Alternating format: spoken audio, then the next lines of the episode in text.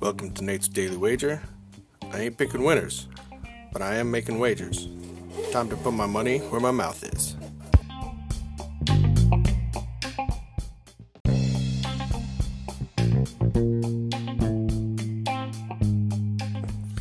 This is Nate's Wager for August 21st, 2019.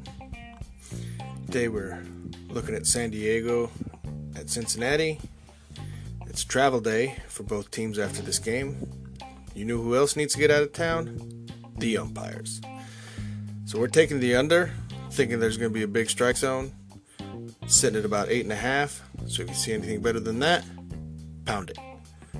That's my pick, and I'm sticking to it.